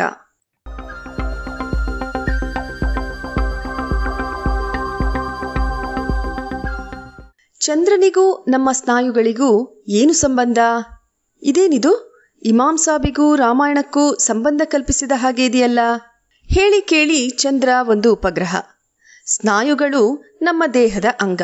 ಎರಡಕ್ಕೂ ಯಾವುದೇ ರೀತಿಯ ಸಂಬಂಧ ಇರಲು ಸಾಧ್ಯವೇ ಇಲ್ಲ ಎಂದಿರಾ? ಬಹುಶಃ ನಮ್ಮ ನಿಮ್ಮಂತಹ ಸಾಮಾನ್ಯರಿಗೆ ಇದು ಹಾಗೆಯೇ ಅಸಂಬದ್ಧ ಸಂಬಂಧ. ಆದರೆ ಪ್ರತಿಭಾಶಾಲಿ ವಿಜ್ಞಾನಿಗಳಿಗೆ ಹೀಗೆ ಒಂದಕ್ಕೊಂದು ಸಂಬಂಧವಿಲ್ಲದ ವಿಷಯಗಳಲ್ಲಿಯೂ ಏನೋ ಹೊಳಹು ಕಾಣುತ್ತದೆ. ಕವಿಗಳ ಕಲ್ಪನೆಯ ರೀತಿಯಲ್ಲಿ ವಿಜ್ಞಾನಿಗಳಿಗೂ ಯಾವುದೋ ವಸ್ತು ಇನ್ಯಾವುದಕ್ಕೋ ಪ್ರೇರಣೆ ಆಗಬಹುದು. ಹೀಗೆಯೇ ಚಂದ್ರನ ಚಲನೆ ಜೀವಿ ವಿಜ್ಞಾನದ ಒಂದು ಅನುಪಮ ಶೋಧಕ್ಕೆ ಎಡೆ ಮಾಡಿಕೊಟ್ಟಿತಂತೆ.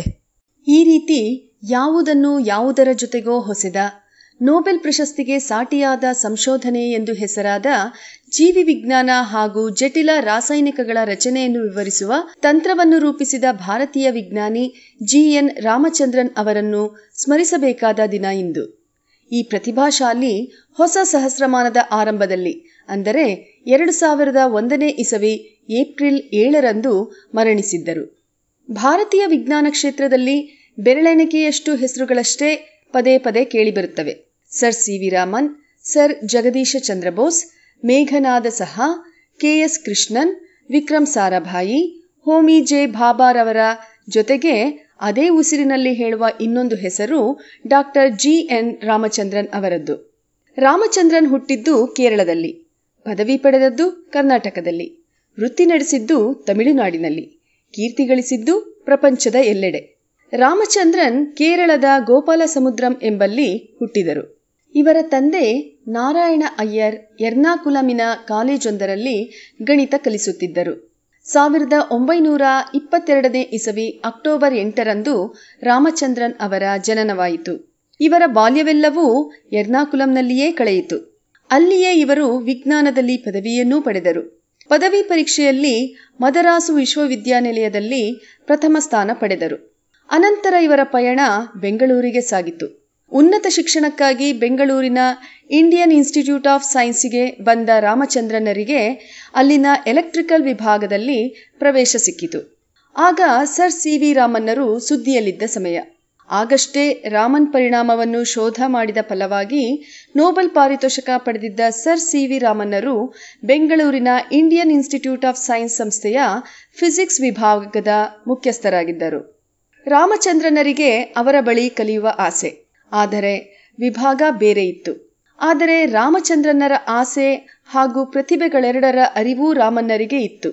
ರಾಮಚಂದ್ರನರು ತಮ್ಮನ್ನು ಫಿಸಿಕ್ಸ್ ವಿಭಾಗಕ್ಕೆ ವರ್ಗ ಮಾಡಿ ಎಂದು ವಿನಂತಿಸಿ ಅರ್ಜಿ ಹಾಕಿದ್ದರೂ ಆ ವಿಭಾಗದ ಮುಖ್ಯಸ್ಥರು ಅದಕ್ಕೆ ಉತ್ತರ ಕೊಟ್ಟಿರಲಿಲ್ಲ. ಅವರಿಗೂ ಪ್ರತಿಭಾವಂತ ವಿದ್ಯಾರ್ಥಿಯನ್ನು ಕಳೆದುಕೊಳ್ಳುವ ಇಷ್ಟ ಇರಲಿಲ್ಲವೇನೋ.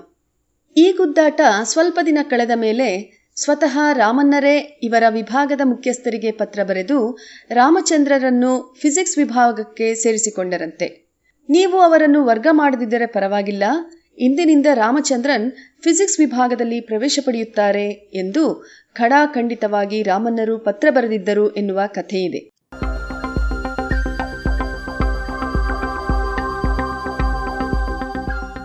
ರಾಮಚಂದ್ರನ್ ಹೀಗೆ ರಾಮನ್ನರ ಶಿಷ್ಯರಾದರು. ಫಿಸಿಕ್ಸಿನ ವಿವಿಧ ವಿಷಯಗಳಲ್ಲಿ ಅಧ್ಯಯನ ಮಾಡಿದರು. ಹಲವು ಶೋಧ ಪ್ರಬಂಧಗಳನ್ನು ಪಡೆದರು. ಈ ಪ್ರಬಂಧಗಳ ಫಲವಾಗಿ ಡಿಎಸ್ಸಿ ಪದವಿಯನ್ನೂ ಗಳಿಸಿದರು. ಡಿಎಸ್ಸಿ ಎಂದರೆ ಸ್ವತಂತ್ರವಾಗಿ ನಡೆಸಿದ ಹೊಸ ಶೋಧಗಳನ್ನು ಗುರುತಿಸಿ ನೀಡುತ್ತಿದ್ದ ಡಾಕ್ಟರೇಟಿಗೆ ಸಮಾನವಾದ ಪದವಿ.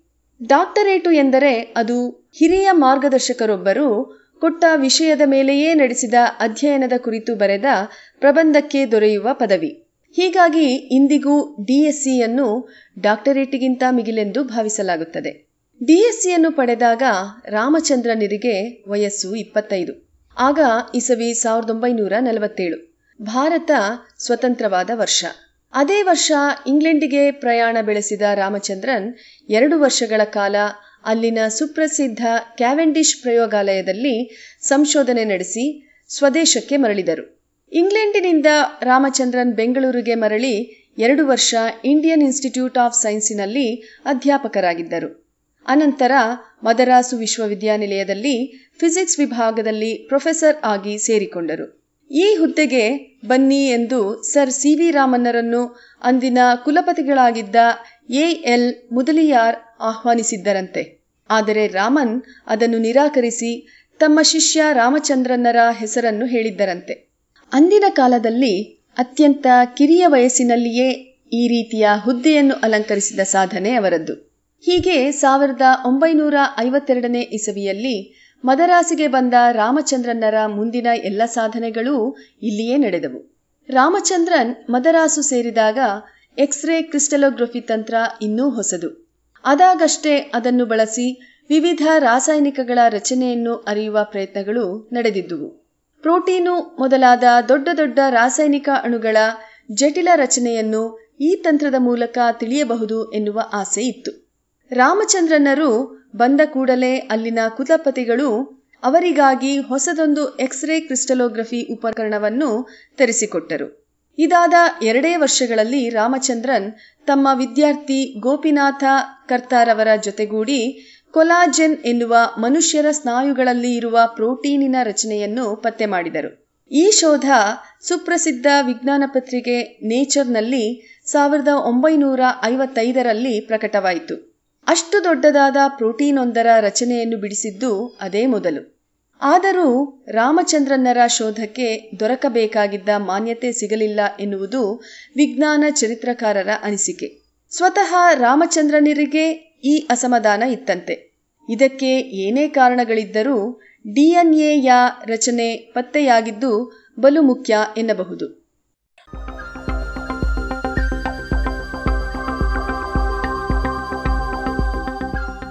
ಇದೇ ನೇಚರ್ ಎರಡು ವರ್ಷಗಳ ಹಿಂದೆ ಇದೇ ರೀತಿಯಲ್ಲಿ ಕ್ರಿಸ್ಟಲೋಗ್ರಫಿ ತಂತ್ರದಿಂದ ಪತ್ತೆಯಾದ ಡಿಎನ್ಎ ರಚನೆಯ ಕುರಿತಾದ ಪ್ರಬಂಧವನ್ನು ಪ್ರಕಟಿಸಿತ್ತಷ್ಟೆ. ಆ ಶೋಧ ಪ್ರಪಂಚದಾದ್ಯಂತ ಎಲ್ಲೆಡೆಯೂ ಸಿದ್ಧಿ ಮಾಡುತ್ತಿತ್ತು. ಜೊತೆಗೆ ಅದನ್ನು ಪ್ರಕಟಿಸಿದವರಲ್ಲಿ ಒಬ್ಬರಾದ ಫ್ರಾನ್ಸಿಸ್ ಕ್ರಿಕ್ ಹಾಗೂ ರಾಮಚಂದ್ರನ್ನರ ನಡುವೆ ಕೊಲಾಜಿನ್ ಪ್ರೋಟೀನಿನ ರಚನೆಯಲ್ಲಿನ ಕೆಲವು ಅಂಶಗಳ ಬಗ್ಗೆ ವಿವಾದ ಆರಂಭವಾಯಿತು. ರಾಮಚಂದ್ರನ್ನರು ವಿವರಿಸಿದಂತೆ ಕೊಲಾಜೆನ್ನಿನಲ್ಲಿ ಮೂರು ಪ್ರೋಟೀನು ಎಳೆಗಳಿವೆ. ಇವುಗಳೆಲ್ಲವೂ ಒಂದರ ಪಕ್ಕ ಒಂದರಂತೆ ಉದ್ದಕ್ಕೆ ಮಲಗಿರುವ ಮೂರು ಹಾವುಗಳಂತೆ ಎನ್ನಬಹುದು. ಪ್ರತಿ ಹಾವಿನ ಅಂಕುಡೊಂಕು ಇನ್ನೊಂದರದ್ದರ ನೇರಕ್ಕೇ ಇರುತ್ತದೆ ಎಂದು ಈ ವಿವರಣೆ ತಿಳಿಸಿತ್ತು. ಈ ಮೂರು ಎಳೆಗಳಲ್ಲಿರುವ ಅಮೈನೋ ಆಮ್ಲಗಳ ನಡುವೆ ಎರಡೆರಡು ಹೈಡ್ರೋಜನ್ ಬಂಧಗಳಿವೆ ಎನ್ನುವುದು ರಾಮಚಂದ್ರನ್ನರ ವಿವರಣೆಯಾಗಿತ್ತು. ಆದರೆ ಕ್ರಿಕ್ ಅಲ್ಲಿ ಒಂದೇ ಒಂದು ಬಂಧವಿದೆ ಎಂದು ತರ್ಕಿಸಿದ್ದರು. ಎಕ್ಸ್ರೇ ಕ್ರಿಸ್ಟಲೋಗ್ರಫಿಯ ಚಿತ್ರಗಳು ಚಿತ್ರಗಳು ಎನ್ನುವುದಕ್ಕಿಂತ ಗಣಿತದ ಲೆಕ್ಕಾಚಾರಗಳಿಂದ ಬಿಡಿಸಿದ ವಿನ್ಯಾಸಗಳಾದ್ದರಿಂದ ಇದು ವಿವಾದವಾಗಿತ್ತು. ಅನಂತರ ಹೊಸ ಸುಧಾರಿತ ತಂತ್ರಗಳು ಬಂದ ಮೇಲಷ್ಟೇ ರಾಮಚಂದ್ರನ್ನರ ತಿಳಿವು ಸರಿಯಾಗಿದ್ದು ಎಂದು ಸಾಬೀತಾಯಿತು. ಈ ವಿವಾದದ ಹಿನ್ನೆಲೆಯಲ್ಲಿ ರಾಮಚಂದ್ರನ್ನರ ಶೋಧಕ್ಕೆ ತಕ್ಕ ಮನ್ನಣೆ ಸಿಗಲಿಲ್ಲವೇನೋ ಎನ್ನುವ ಅನುಮಾನವಿದೆ. ಕೊಲಾಜನಿನ ಈ ರಚನೆಯಂತೆಯೇ ಇನ್ನೂ ಒಂದು ಶೋಧ ರಾಮಚಂದ್ರನ್ನರ ಹೆಸರನ್ನು ಅಮರವಾಗಿಸಿದೆ. ಇದನ್ನು ರಾಮಚಂದ್ರನ್ ಪ್ಲಾಟ್ ಎಂದೇ ಕರೆಯುತ್ತಾರೆ. ಎಕ್ಸ್ರೇ ಕ್ರಿಸ್ಟಲೋಗ್ರಫಿ ತಂತ್ರದಲ್ಲಿ ಎಕ್ಸ್ರೇ ಬಳಸಿ ತೆಗೆದ ಚಿತ್ರಗಳಲ್ಲಿನ ವಿವಿಧ ಅಂಶಗಳ ನಡುವಣ ದೂರದಿಂದಲೇ ಆ ಚಿತ್ರಕ್ಕೆ ಕಾರಣವಾದ ಅಣುಗಳ ನಡುವಿನ ದೂರವನ್ನು ಅಳೆಯುವ ತಂತ್ರ ಇದು. ರಾಮಚಂದ್ರನರು ಹೈಡ್ರೋಜನ್ ಬಂಧಗಳೇ ಆಗಲಿ, ಬೇರೆ ಯಾವುದೇ ರಾಸಾಯನಿಕ ಬಂಧಗಳೂ ಇಲ್ಲದಾಗ ಪ್ರೋಟೀನಿನಲ್ಲಿರುವ ಎರಡು ಅಣುಗಳು ಕನಿಷ್ಠವೆಂದರೆ ಎಷ್ಟು ದೂರ ಇರಬಲ್ಲವು? ಗರಿಷ್ಠವೆಂದರೆ ಎಷ್ಟು ದೂರ ಹರಡಿಕೊಳ್ಳಬಲ್ಲವು ಎಂದು ಕೂಲಂಕುಷ ಅಧ್ಯಯನಗಳ ಮೂಲಕ ವಿವರಿಸಿದ್ದರು. ಈ ಅಂಶಗಳು ರಾಮಚಂದ್ರನ್ನರು ಫಿಸಿಕ್ಸ್ ತಂತ್ರಗಳ ಮೂಲಕ ಜೈವಿಕ ಅಣುಗಳ ಬಗ್ಗೆ ಅರಿಯಲು ನೀಡಿದ ಅನುಪಮ ಕೊಡುಗೆ. ಕೊಲಾಜನ್ ರಚನೆಯನ್ನು ಅರಿಯಲು ರಾಮಚಂದ್ರನರಿಗೆ ನೆರವಾಗಿದ್ದು ಚಂದ್ರನಂತೆ. ಚಂದ್ರ ಭೂಮಿಯ ಸುತ್ತಲೂ ಸುತ್ತುತ್ತಲೇ ಇರುತ್ತದಷ್ಟೇ, ಹಾಗೆಯೇ ಅದು ತನ್ನ ಸುತ್ತಲೂ ಸುತ್ತುತ್ತದೆ. ಈ ಎರಡೂ ಚಲನೆಗಳನ್ನು ಒಟ್ಟಾಗಿ ಗಮನಿಸಿದರೆ ಅದು ಸುರುಳಿಯಾಕಾರದಲ್ಲಿ ಚಲಿಸುತ್ತಿರುವಂತೆ ಅನಿಸುತ್ತದೆ. ಈ ಸುರುಳಿಯ ಒಂದು ಮುಖವಷ್ಟೇ ಭೂಮಿಯ ಕಡೆ ಮುಖ ಮಾಡಿಕೊಂಡಿರುತ್ತದೆ. ಇನ್ನೊಂದು ಯಾವಾಗಲೂ ವಿಮುಖವಾಗಿರುತ್ತದೆ. ಕೊಲಾಜನ್ನಿನಲ್ಲಿರುವ ಕೆಲವು ಅಮೈನೋ ಆಮ್ಲಗಳಷ್ಟೇ ಸದಾ ರಾಸಾಯನಿಕ ಕ್ರಿಯೆಯಲ್ಲಿ ತೊಡಗಿಕೊಳ್ಳುತ್ತಿದ್ದುವು, ಉಳಿದವುಗಳಲ್ಲ. ಇದೇಕೆ ಎನ್ನುವ ಪ್ರಶ್ನೆಗೆ ಉತ್ತರ ಬಹುಶಃ ಅದರ ರಚನೆಯಲ್ಲಿ ಇದ್ದಿರಬೇಕು ಎಂದು ಊಹಿಸಲಾಗಿತ್ತು. ಚಂದ್ರನ ಒಂದು ಮುಖ ಯಾವಾಗಲೂ ಭೂಮಿಯತ್ತಲೇ ಇರುವಂತೆಯೇ ಈ ರಾಸಾಯನಿಕವೂ ಸುರುಳಿಯಾಗಿರಬೇಕು.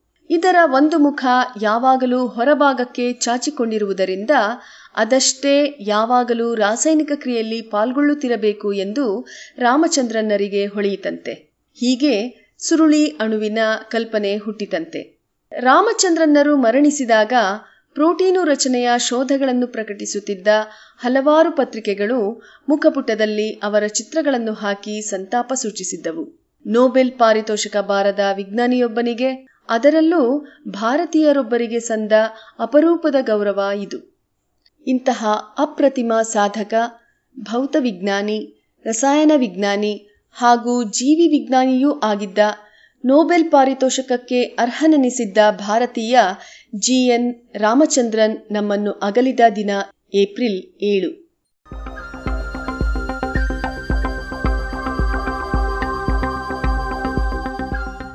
ಇದು ಇಂದಿನ ಜಾಣಜಾಣೆಯರು ರಚನೆ ಶ್ರೀ ಕೊಳ್ಳೆಗಾಲ ಶರ್ಮಾ. ಜಾಣಧ್ವನಿ ಪ್ರತಿಭಾ ಎಎಸ್.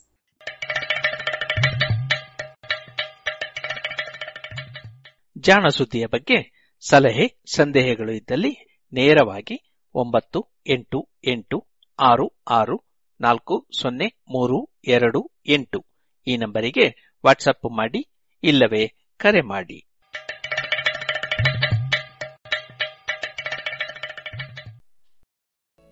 ಇದುವರೆಗೆ ಜಾಣ ಸುದ್ದಿ ಕೇಳಿದಿರಿ. ಇನ್ನೀಗ ಮಧುರಗಾನ ಪ್ರಸಾರವಾಗಲಿದೆ. にざがまばがまばがりに。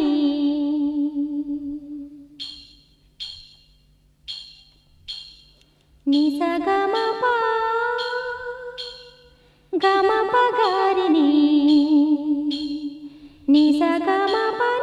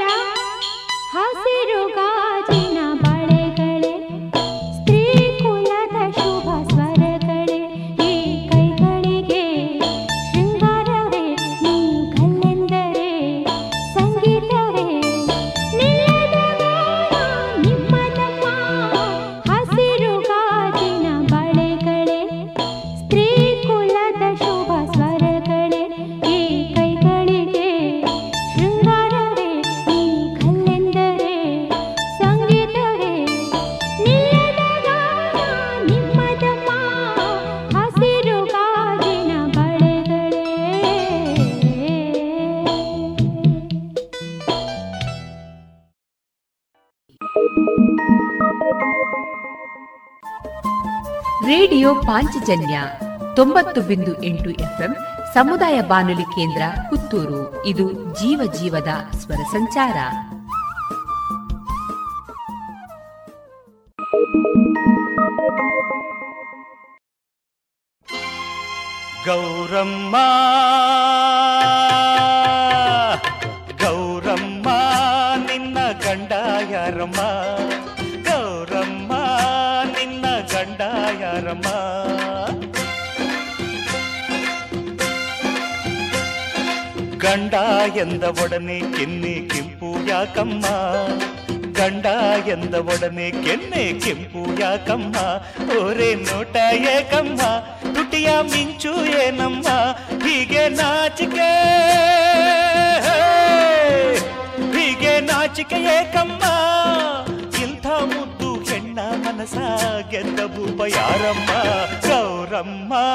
ನಿನ್ನ ಗಂಡ ಯಾರಮ್ಮ ಗೌರಮ್ಮ ನಿನ್ನ ಗಂಡ ಯಾರಮ್ಮ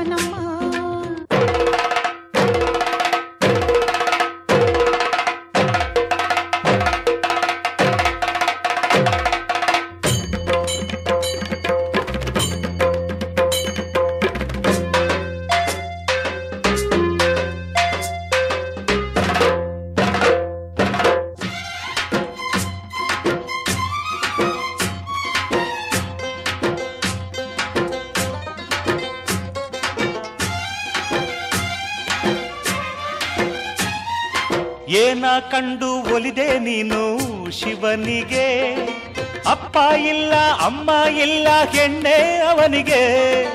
ಏನ ಕಂಡು ಒಲಿದೆ ನೀನು ಶಿವನಿಗೆ? ಅಪ್ಪ ಇಲ್ಲ, ಅಮ್ಮ ಇಲ್ಲ, ಹೆಣ್ಣೆ ಅವನಿಗೆ. ಹಣೆಯ ವಿಭೂತಿಯೋ, ಕೊರಳ ರುದ್ರಾಕ್ಷಿಯೋ.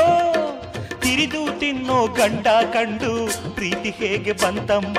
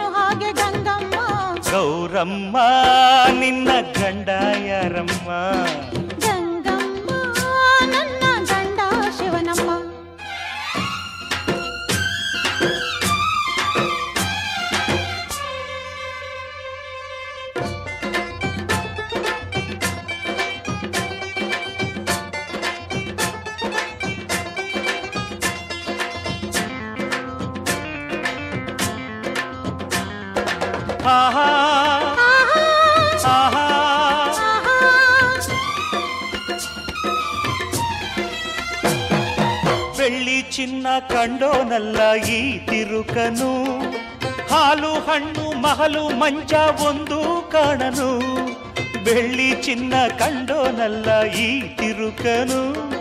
ಹಾಲು, ಹಣ್ಣು, ಮಹಲು, ಮಂಚ ಒಂದು ಕಾಣನು, ಗಂಡ ಅವನೆಂದರೆ ನಿನಗೆ ಬಲು ತೊಂದರೆ.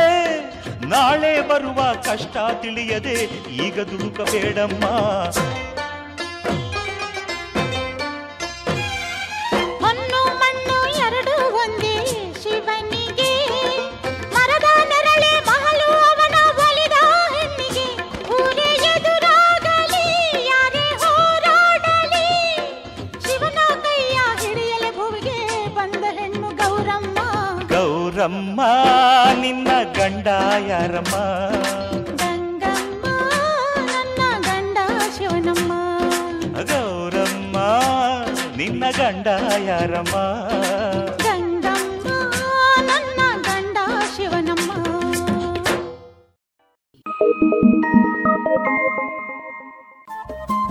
ರೇಡಿಯೋ ಪಾಂಚಜನ್ಯ ತೊಂಬತ್ತು ಬಿಂದು ಎಂಟು ಎಫ್ಎಂ ಸಮುದಾಯ ಬಾನುಲಿ ಕೇಂದ್ರ ಪುತ್ತೂರು. ಇದು ಜೀವ ಜೀವದ ಸ್ವರ ಸಂಚಾರ.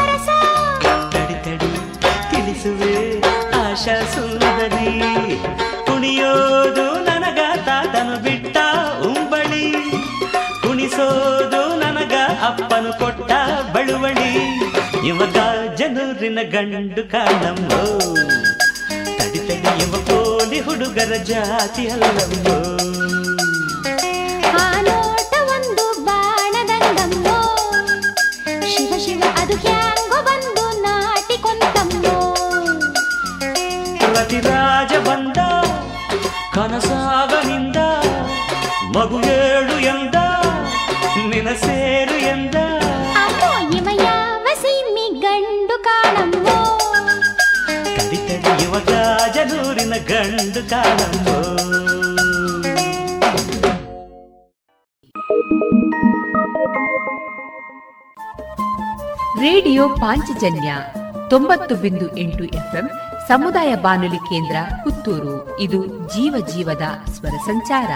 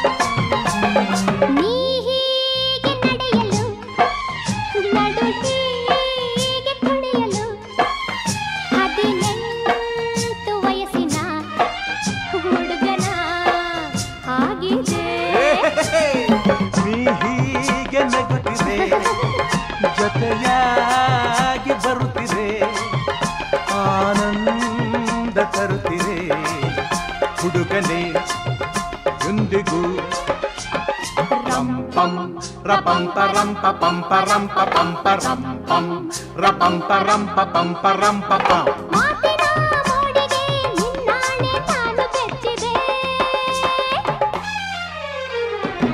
ನಿನ್ನಂಥ ಮಗಳು ಇಲ್ಲ.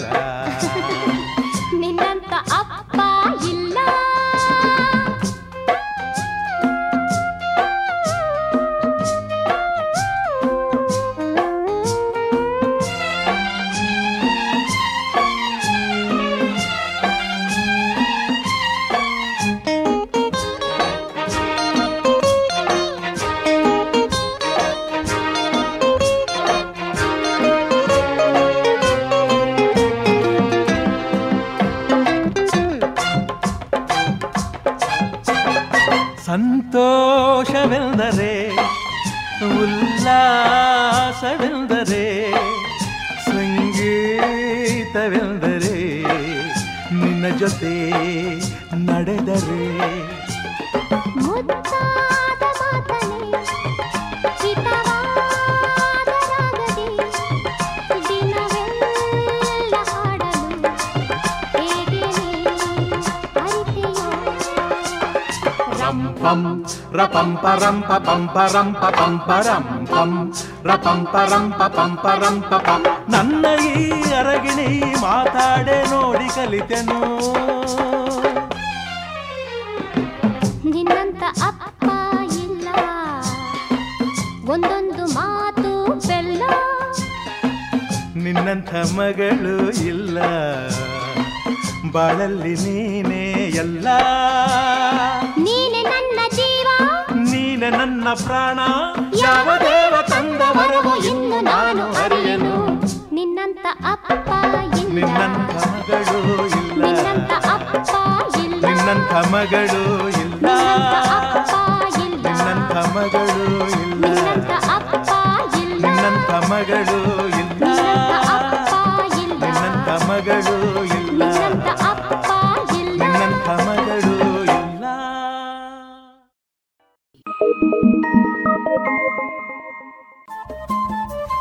ರೇಡಿಯೋ ಪಾಂಚಜನ್ಯ ತೊಂಬತ್ತು ಬಿಂದು ಎಂಟು ಎಫ್ಎಂ ಸಮುದಾಯ ಬಾನುಲಿ ಕೇಂದ್ರ ಪುತ್ತೂರು. ಇದು ಜೀವ ಜೀವದ ಸ್ವರ ಸಂಚಾರ.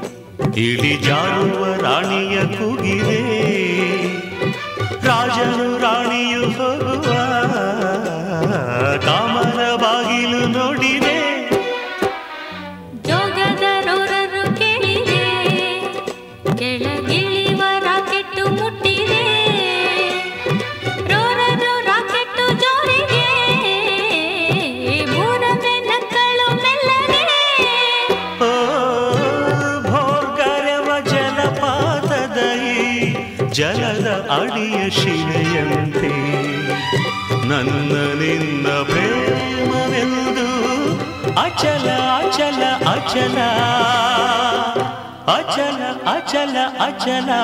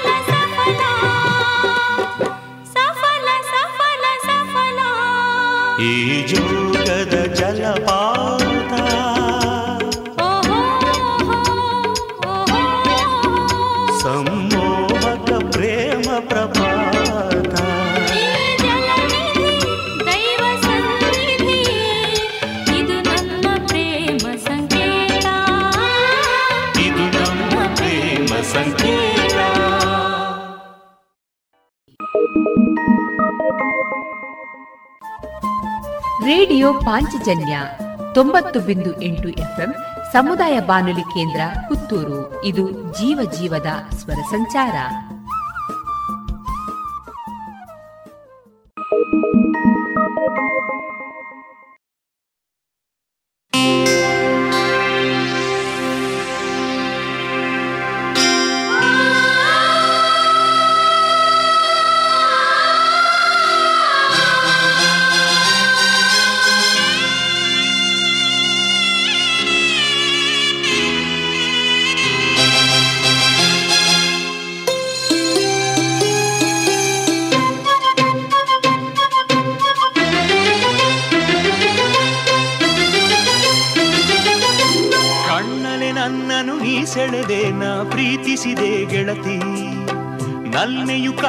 ಕಾಣುತ್ತಿದೆ, ದಿನ ಬೆಳಗುತ್ತಿದೆ ಪ್ರಣತಿ.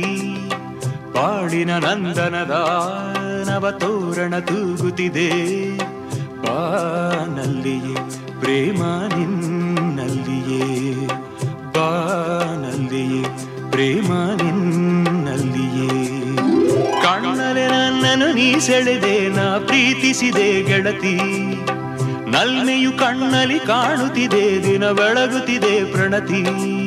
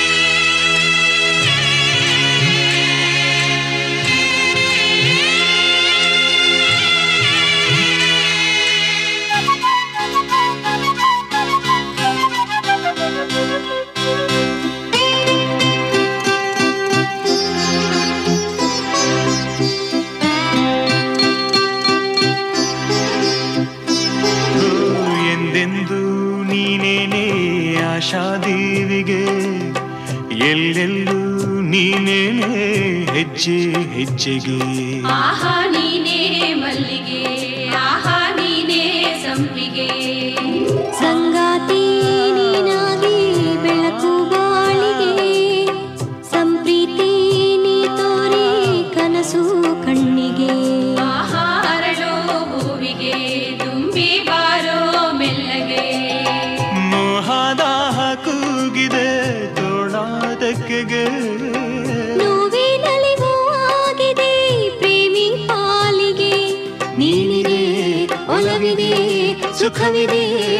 ಸೊಗಸಿದೆ ಕಣ್ಣಲ್ಲಿ ನನ್ನನು ನೀ ಸೆಳೆದೆ ನಾ ಪ್ರೀತಿಸಿದೆ ಗೆಳತಿ. ನಲ್ಮೆಯು ಕಣ್ಣಲ್ಲಿ ಕಾಣುತ್ತಿದೆ ದಿನ ಮೂಡುತ್ತಿದೆ ಪ್ರಣಯ. ಬಾಳಿನ ನಂದನದ ನವತೋರಣ ತೂಗುತ್ತಿದೆ. ಬಾನಲ್ಲಿಯೇ ಪ್ರೇಮ ನಿನ್ನಲ್ಲಿಯೇ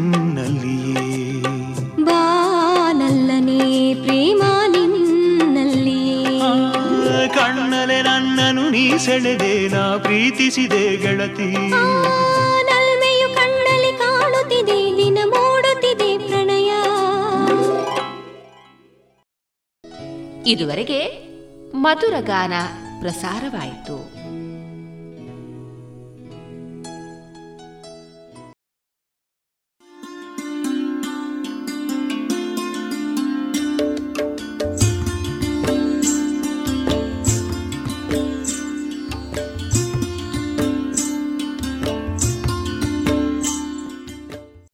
ರೇಡಿಯೋ ಪಾಂಚಜನ್ಯ ಸಮುದಾಯ ಬಾನುಲಿ ಕೇಂದ್ರದಿಂದ ನಿಮ್ಮ ಕಾರ್ಯಕ್ರಮಗಳು ಪ್ರಸಾರವಾಗಬೇಕೆ?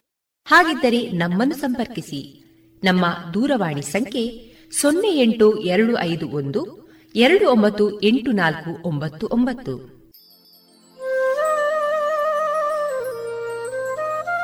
ಗಮನಿಸಿ ಕೇಳುಗರೆ, ನಮ್ಮ ಕಾರ್ಯಕ್ರಮಗಳನ್ನು ವೆಬ್ಸೈಟ್ ಮೂಲಕ ಕೂಡ ಆಲಿಸಬಹುದು. ನಮ್ಮ ವೆಬ್ಸೈಟ್ ವಿಳಾಸ W W W radio Panchajanya dot com. ಇಲ್ಲಿ ಆರ್ಕೈವ್ಸ್ನ ಭಾಗಕ್ಕೆ ಹೋಗಿ ಕ್ಲಿಕ್ ಮಾಡಿದರೆ ಹಳೆ ಕಾರ್ಯಕ್ರಮಗಳನ್ನು ಕೂಡ ಆಲಿಸಬಹುದು. ಜೊತೆಗೆ ನಮ್ಮ ಪ್ರಸಾರವನ್ನು ಆಪ್ ಮೂಲಕವೂ ಕೇಳಬಹುದು. ಪ್ಲೇಸ್ಟೋರ್ನಲ್ಲಿ ಪಾಂಚಜನ್ಯ ಸರ್ಚ್ ಮಾಡಿ ಡೌನ್ಲೋಡ್ ಮಾಡಿಕೊಂಡು ತಮ್ಮ ಮೊಬೈಲ್ಗಳಿಗೆ ಇನ್ಸ್ಟಾಲ್ ಮಾಡಿದರೆ ರೇಡಿಯೋ ಪ್ರಸಾರದ ಕಾರ್ಯಕ್ರಮವನ್ನು ನೀವು ಆಲಿಸಬಹುದು. ನಮ್ಮ ಪ್ರಸಾರದ ಬಗೆಗೆ ನಿಮ್ಮ ಅಭಿಪ್ರಾಯಗಳನ್ನು ಹಂಚಿಕೊಳ್ಳಲು ನಮ್ಮ ವಿಳಾಸ ರೇಡಿಯೋ ಪಾಂಚಜನ್ಯ ತೊಂಬತ್ತು ಬಿಂದು ಎಂಟು ಎಫ್ಎಂ, ಸಮುದಾಯ ಬಾನುಲಿ ಕೇಂದ್ರ, ನೆಹರು ನಗರ, ಪುತ್ತೂರು. ನಮ್ಮ ದೂರವಾಣಿ ಸಂಖ್ಯೆ ಸೊನ್ನೆ ಎಂಟು ಎರಡು ಐದು ಒಂದು, ಎರಡು ಒಂಬತ್ತು ಎಂಟು ನಾಲ್ಕು ಒಂಬತ್ತು ಒಂಬತ್ತು. ಇಮೇಲ್ ವಿಳಾಸ radio Panchajanya at Gmail dot com ನಮ್ಮ ವಿಳಾಸ ಮತ್ತೊಮ್ಮೆ ರೇಡಿಯೋ ಪಾಂಚಜನ್ಯ ತೊಂಬತ್ತು ಬಿಂದು ಎಂಟು ಎಫ್ಎಂ, ಸಮುದಾಯ ಬಾನುಲಿ ಕೇಂದ್ರ, ನೆಹರು ನಗರ, ಪುತ್ತೂರು. ನಮ್ಮ ದೂರವಾಣಿ ಸಂಖ್ಯೆ ಸೊನ್ನೆ ಎಂಟು ಎರಡು ಐದು ಒಂದು, ಎರಡು ಒಂಬತ್ತು ಎಂಟು ನಾಲ್ಕು ಒಂಬತ್ತು ಒಂಬತ್ತು. ಇಲ್ಲಿಗೆ ಈ ಹೊತ್ತಿನ ಪ್ರಸಾರ ಕಾರ್ಯಕ್ರಮವನ್ನ ಮುಕ್ತಾಯಗೊಳಿಸುತ್ತಿದ್ದೇವೆ. ಆತ್ಮೀಯ ಕೇಳುಗರಿಗೆಲ್ಲ ರೇಡಿಯೋ ಪಾಂಚಜನ್ಯದ ಬಳಗದ ಪರವಾಗಿ ನಾನು ತೇಜಸ್ವಿ ರಾಜೇಶ್ ಮಾಡುವ ಅನಂತ ವಂದನೆಗಳು.